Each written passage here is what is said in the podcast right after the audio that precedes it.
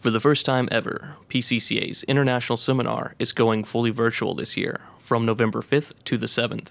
We look forward to bringing you an agenda full of valuable, relevant content and many chances to network virtually. Make sure to register today at pccainternationalseminar.com or call into the PCCA customer service line for assistance. Welcome to the Mortar and Pestle, a PCCA podcast where we discuss all things compounding and all things concerning independent pharmacy.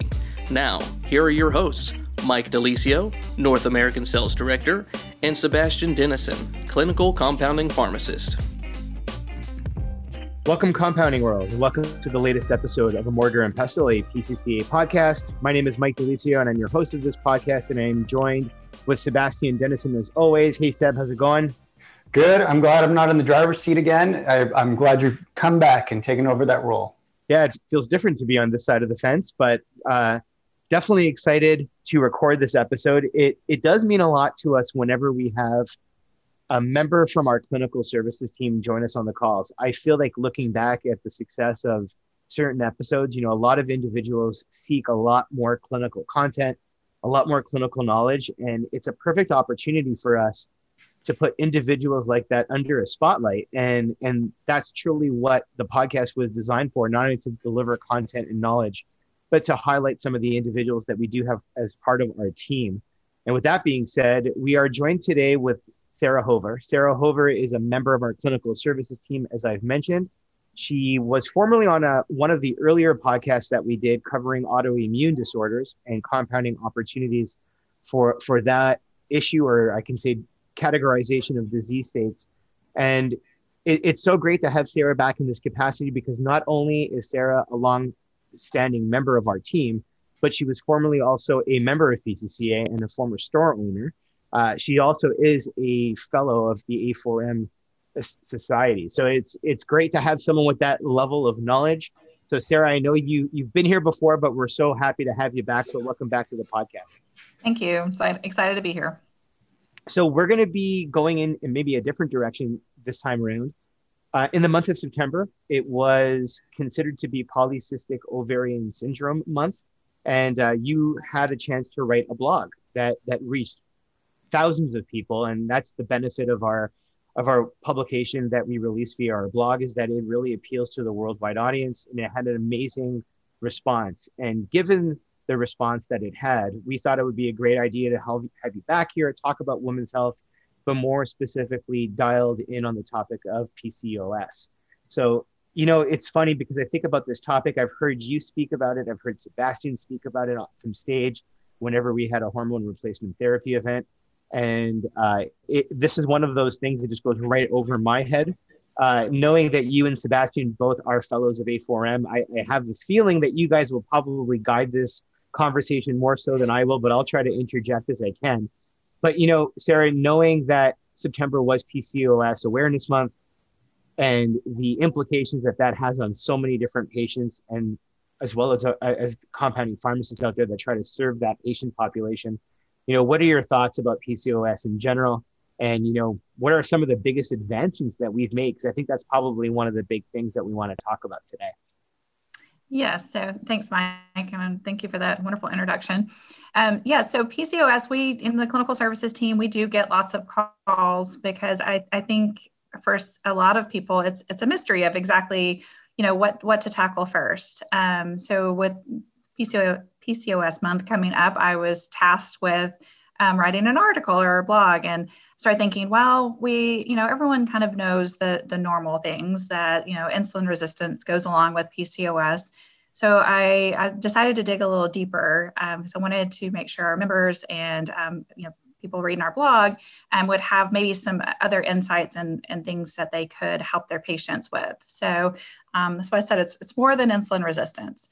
Um, and there's, I think, still a lot to be uncovered with it. Um, you know, I always kind of go to hormone balance because that's kind of my my wheelhouse is balancing women's hormones and definitely our PCOS patients um, have have an issue with that if if you're not ovulating every month um, so that you know that's what the you know extra ovaries on the you know I mean extra eggs on the ovary the extra um, syndrome is um, you, are just not make, making progesterone.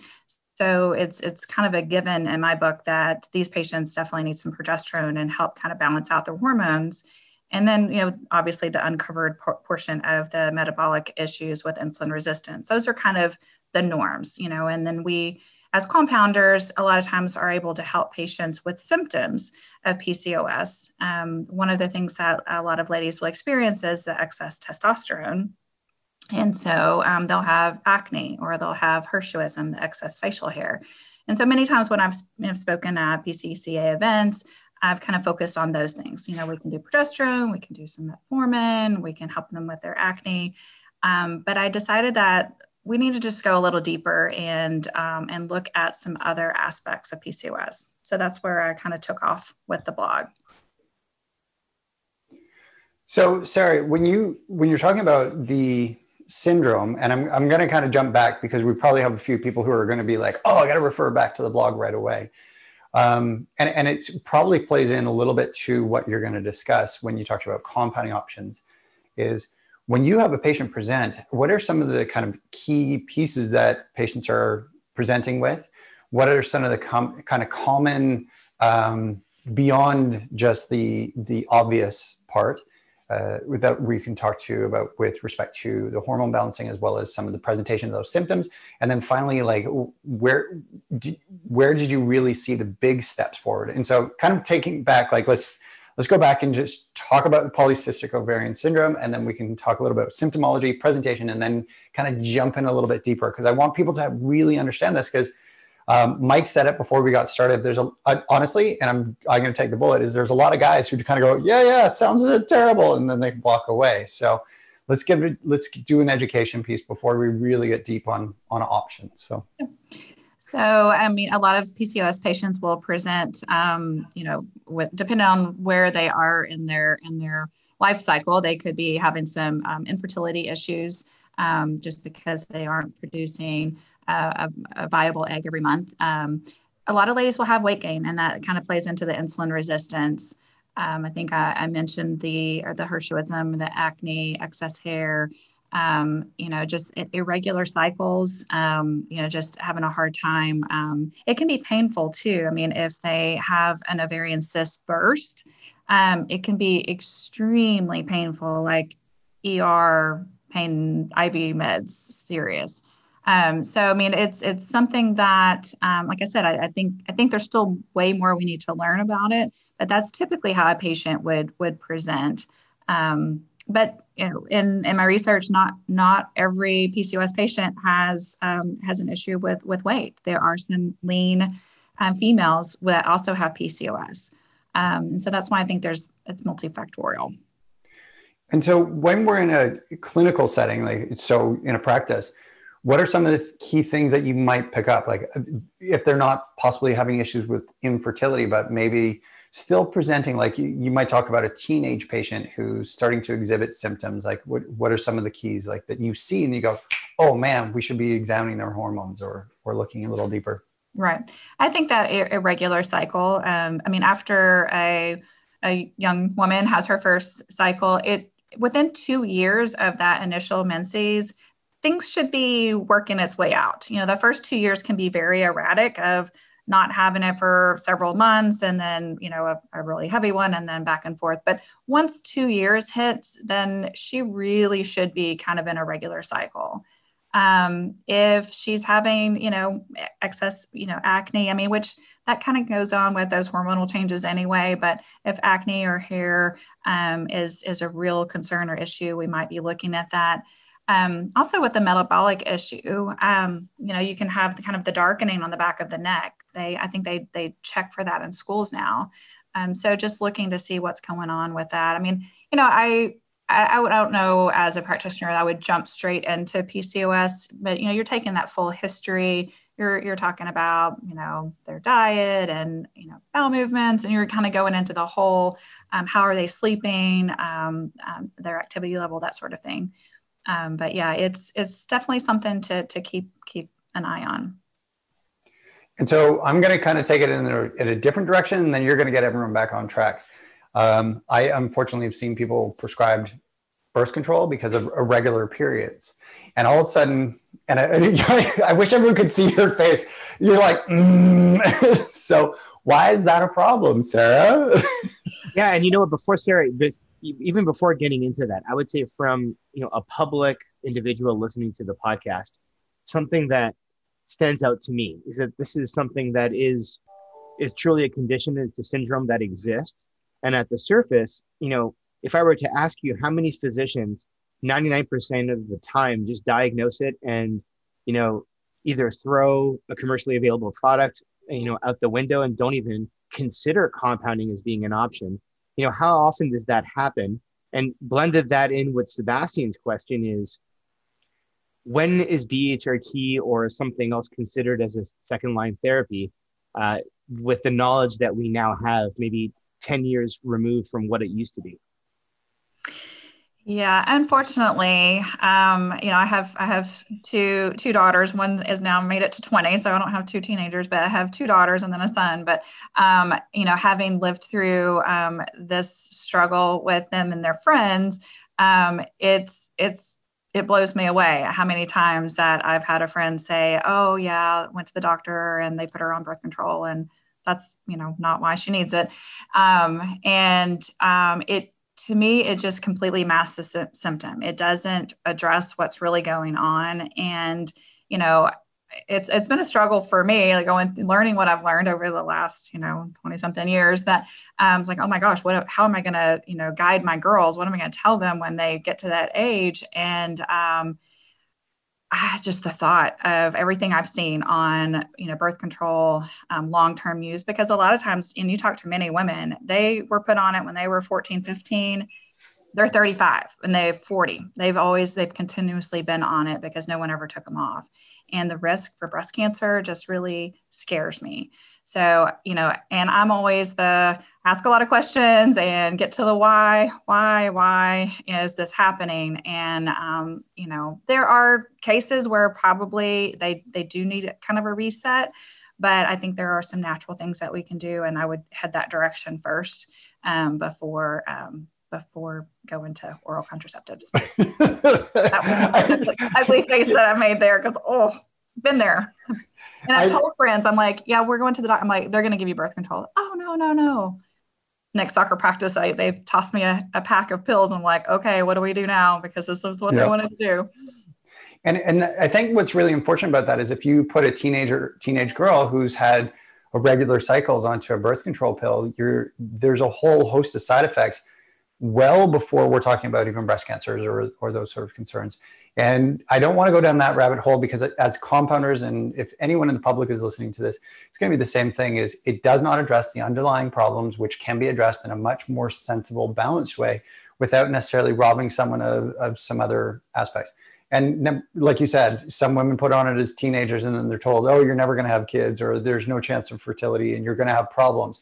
Well, you're compounding it by giving them a ton of uh, synthetic hormones for such a long period of time and not yeah, like Mike said, not addressing the problem. So, if you if birth control, teenage girls for not sexual uh, for sexual for contraceptive control and and that sort of aspect, call Sara. Please call Sara. right. Let's talk about options then. What options do we have? We don't want to do birth control. Sara, what are the first things you would be talking to them about? First. So, yeah. So the very interesting, most interesting thing. I mean, there's several. I mean, all the things I put in my blog I thought were super interesting, but there's a very strong link between hypothyroidism and PCOS. And if you think about it, um, you I've I've known for years that patients that had low thyroid levels had infertility issues. So I mean, I that when I when I read this, it was one of those aha, yes, I, you know, I I guess I should have put that together, but I didn't until I read this. I was like, oh my gosh, I think that that is an underlying issue. Um, and it was it was just very interesting about you know how that um, that it will actually affect the insulin, um, how thyroid kind of works hand in hand. It just shows how overlapping all of these symptom the systems are, and um, I, I don't know that there's enough respect for how well those are intertwined. Um, so definitely, I mean, with that good full, you know, take, you know, intake form and labs, we need to be addressing their thyroid and making sure that their thyroid is optimal. And that's something i run into a lot is oh yeah my, my thyroid you know they, they said that the, or i'll be talking to a member and there's oh yeah well the doctor said their thyroid levels were, were normal. They're fine oh exactly i'm like okay well let's look at those numbers and did they even run the right test because um, you know just the standard check the box um, doesn't give us all the pertinent information we need about reverse T3, free T3, free, you know, free T4, antibodies, you know, if there's some sort of autoimmune thing going on, we need to make sure we're addressing um, it. That is also linked to, to the thyroid. So making sure they're not hypothyroid, even, um, you know, just subclinical. I mean, they're, they could be quote unquote in the normal range, but not optimal. I think, I think that's the key thing that you've probably learned through A4M. And I know I've, I've had that uh, drilled into my head is there's a difference between normal and optimal, and the difference is significant. Um, normal can take into account a lot of people who are hypofunction but still functioning. And that's not necessarily optimized. Um, and even Mike, you've probably heard this a thousand times from all of the seminars you've been to. He's nodding his head. He's like, optimize, optimize, optimize. We do it with efficiencies at work. We do it with everything we can. Oh, you're within normal range of your hormone level. So pff, no, no, no, no, no. Optimize. So thyroid is the key. Yeah. All right. I used to tell my patients, they're like, well, my, my doctor looked over my labs and they, they didn't think anything was wrong. And I'm like, okay, well, they are trained to look for disease. And that's that's perfectly fine. That's what their function is, is to look for a disease. I am going to look at it through a different lens to look for optimal and health. And so they may have said everything is fine because it all checked off in the, the normal limits. But you know, we don't go from normal function to disease just the snap of a finger. There's a, a slow losing of control that can be picked up on labs. And if you're looking for things to be optimal, you can see that. You're looking for disease, you don't see it till it's there. So on that note, because like I, I, do look at it as like PCOS is kind of a it's it's almost a if you get diagnosed with PCOS, you're going to be in the world of, of endocrinology or or almost like a your OBGYN and they're going to be looking at you but it could be looked at as a metabolic disease. It could be looked at an endocrine disorder. It could be, there could be a lot more. So siloing it out and keeping them sequestered to that one group isn't necessarily beneficial. So you've already proven that out by, hey, let's address thyroid. What's step number two for you? This was very interesting. And I looked at it from an approach of, um, as pharmacists being educators, um, there's a a link, and there's still a little bit of controversy, but a link between periodontal disease and PCOS. So I think this is a great opportunity for us to talk to our dentist to say, hey, if you have a patient that you're looking at with periodontal disease, you know, these are some things that we could compound to help with that. But let's dig a little deeper and maybe let's ask some other questions or send them back to me and let me do a consult to make sure that we're not missing a PCOS diagnosis. And then the flip side of that is these PCOS patients that are seeing their gynecologist, endocrinologist, they should be, those physicians should be talking to them about their dental health. Um, and it so much stems from our, you know, healthy gums, healthy teeth, and how that affects our entire body um, that I thought this was this was a great link. You know, like I said, as compounders, we could do some different mouthwashes to help reduce inflammation and help with healing. But I, I think from an education standpoint, it would be number one, be good to be that resource to that dentist who probably knows nothing about PCOS. Um, and also a good little reminder to some of our, you know, our gynecologists, endocrinologists colleagues to say, hey, you know, I don't know if you've seen this in the literature, but you know, here these dentists over here are, are, helping patients with PCOS and their periodontal disease. So I mean, I think it can be a good um, good connection and good good win. And obviously, the patient wins from everyone picking up on either diagnosing a PCOS from the dentist's office or making sure in the gyno's office that they are also looking at their gums and their dental health. That is, it is really interesting. I, I haven't seen that literature. I'd love to see it. So you can send it it's probably in your blog. That's where we find it. it's linked in the blog. There's the resource. Sorry, Mike, I'm doing the host job. Okay, I'll stop. Uh, I don't even think you're doing the host job. I'm like, this is something maybe you should have known, but that's okay. No, no, um, no. I haven't. I actually haven't seen the literature, so I'm going to go dig that up and read through it because that is really interesting, and it's always good to um, have that extension. So Very cool. Yeah. All right. So then what, what would be your next step? And then I'm going to give it back to Mike. I'm going to let him ask a few questions because I'm feeling terrible. vitamin D3. So there is a link between low vitamin D and PCOS, which is not surprising because, you know, m- any disease that you look at is an inflammatory process.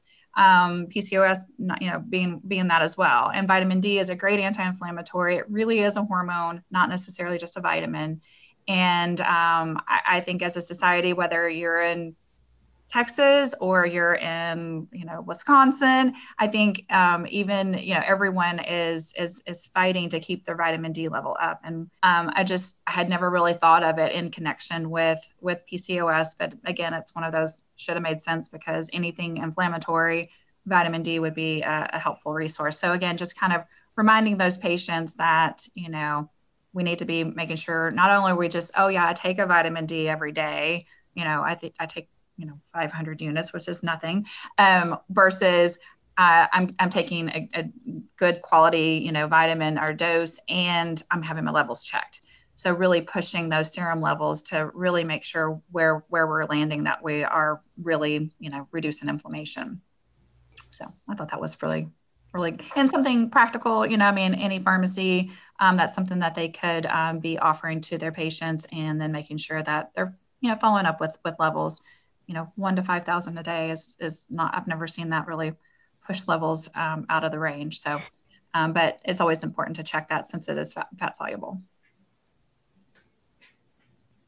i feel like everything always comes back to vitamin d and that's just me being an observer I wish you would say that to our friend uh, Matt. He's a he's a doctor, and he believes that everything goes back to insulin. And I've argued with him. I'm like, it goes back to your immune system and vitamin D. So I'm right there on the same page, Mike. Maybe that's my exposure to the both of you and to our other brilliant minds that we have on staff. That the amount of research that you guys have provided, always linking things back to vitamin D3, is pretty impressive. It's a pretty impressive. I mean, literally, it's a hormone. You know, it's it's it's super impressive and and so vital. And that's not making any claims, by the way, because I am the last person to do so. so, Mike, I know I've been uh, asking a lot of questions. Did you want to interject or add anything at this point, or do you want me to keep asking questions?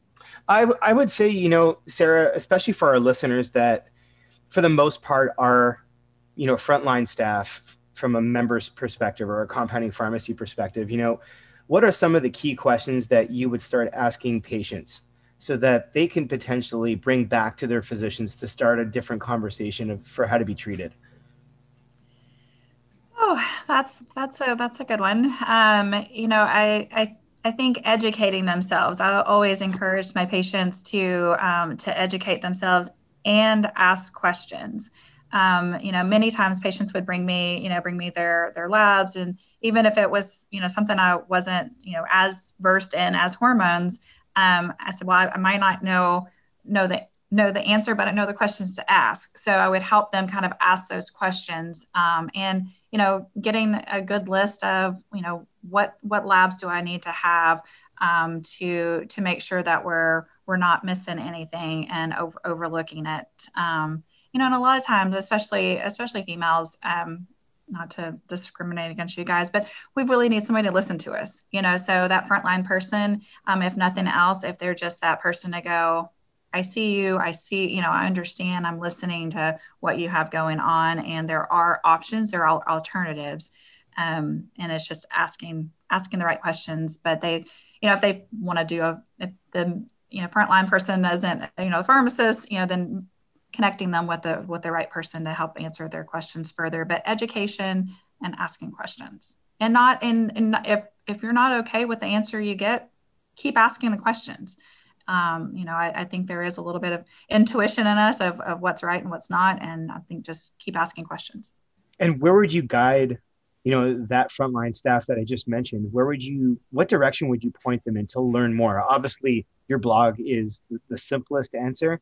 You know, we ha- we do have a lot of clinical information within PCCA for those that are members. But is there a general area that you would you would tend to to push individuals to learn more about PCOS in general and and lines of treatment? you know the um, i mean there there has been a lot of research that has come out over the last few years so even just you know throwing in some different terminology in pubmed and um, you know pulling up some some abstracts to kind of start getting an idea um, with, within pcca we do have you know some different um, webinars and um, you know education options to learn more i like i said i think it is there's more to more more to the story. I think I think more is being uncovered. So I would I would suggest to start looking at you know, and that's what I did. I narrowed the search on you know the years to look at what was kind of most recent info coming out in the literature on PCOS. I don't think there's a go to go read this book that I that I know of. Sad do you know?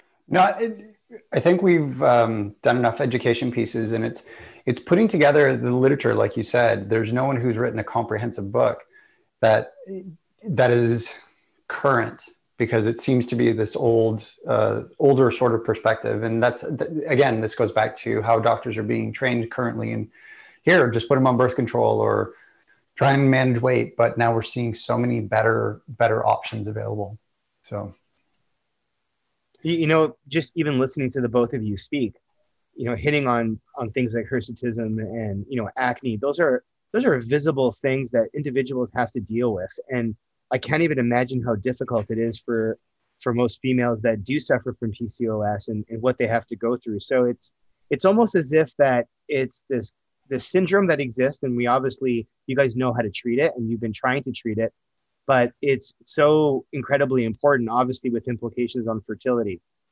So it's almost as if this is a, great way to to bring a further awareness whereas most compounders have never really sought out an individual treatments or they haven't really individualized you know what to do. So it's it's just another aspect of what you guys bring to the table and and how compounders can further assist. And i know we always make reference to the triad but this is a perfect example of a syndrome that exists that can truly link both the patient the physician and the pharmacist in one to decide on a better line of treatment to obviously look at the root cause and then figure out you know how an individual could be further assisted with with potential compounded medication yeah, and, and we do get quite a few calls, um, you know, members that are uh, reach out to our department of, you know, what do we do? How do we help this patient? So I think there's, I think because there is, you know, it's like, oh, well, well, what do we do? You know, and so I think there's there's more that we need to need to learn. But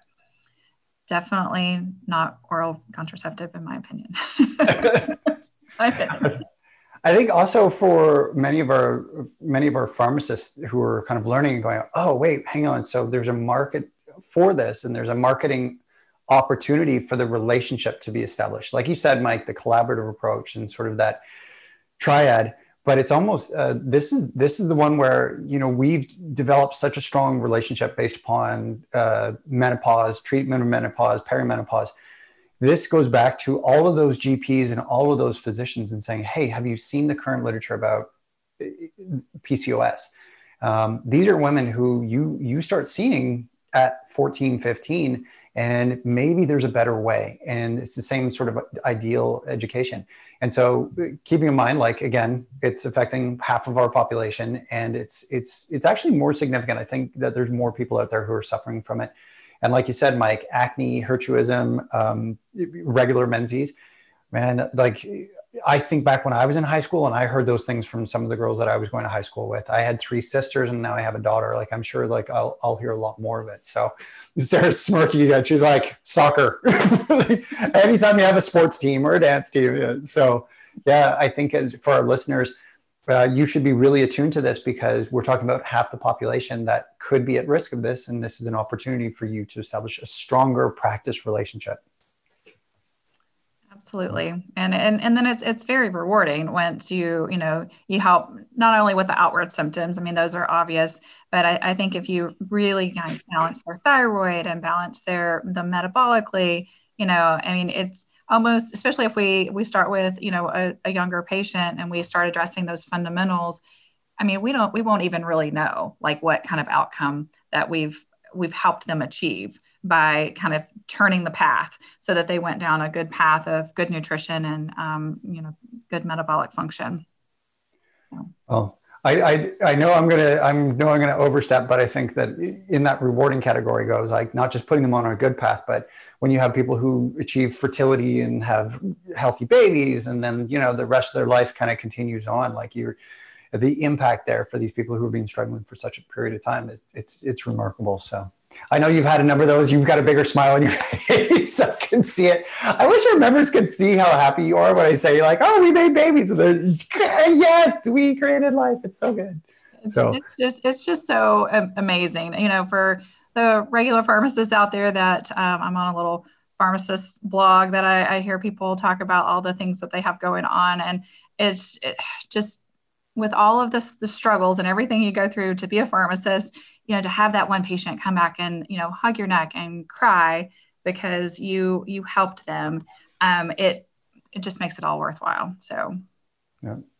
More so i urge everyone to read the blog and listen carefully and call sara if you get a chance because if you want to have a rewarding day and, and happiness at the end of your day this is how we do it. We make pe- we make people healthy we make them give them what they want right healthy outcomes. Yeah, and, and after listening to Sara talk about you know autoimmune disorders and now this, it's it's like we task her with some of the the harder issues to treat, and uh, so maybe it's a testament of your knowledge and your ability to dedicate a lot of your professional work to these very difficult scenarios. So uh, we appreciate you, Sara, because I know I know the pharmacists that are members that do speak with you definitely appreciate it as well.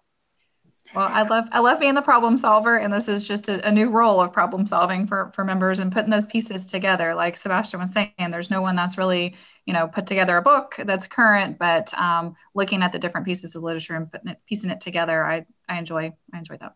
So, thank you.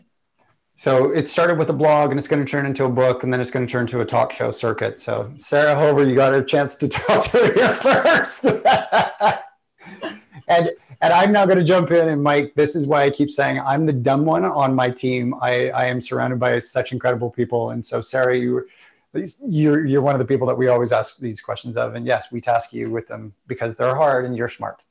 So. Well, you're very humble, Sebastian, because you are brilliant. no, no, no. I listen well and I just repeat what I hear from smart people. So, well, um, I apologize. I'll break up this love fest. Uh, but you guys are both awesome. And uh, Sara, we're, we're so appreciative of having you on the podcast once again. I, I know it won't be the last.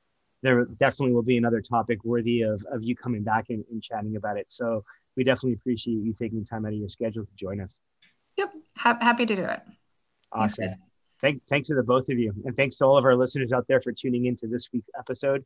Uh, for those of you that have not had the chance to register for our virtual international seminar experience, we are going live um, November 5th to November 7th. So this is probably going to be the last podcast to to really feature and discuss some of the benefits of listening to multidisciplinary speakers. And you know, we did talk a bit about on this podcast bio uh, biological dentistry, and and that is one of the topics that we will be focusing on. So it is somewhat tied in, and we definitely appreciate the fact that Sara did touch on that topic. Uh, but that's just one of many things that you would have access to for the virtual international seminar experience. And as always, uh, if you do want to learn more, please visit our international seminar website at pccainternationalseminar.com, and you'll have a better understanding of the speakers, the amount of content, and the fact that anybody from your pharmacy will be available and can have access to the information under one specific login, which is another great benefit. Uh, but honestly, appreciate all of you out there for listening to us. As always, please don't forget to follow us on Twitter, LinkedIn, Facebook, and Instagram. And don't forget to subscribe to the podcast on any platform you choose to listen to us on. And once again, thanks again. We'll talk to you soon.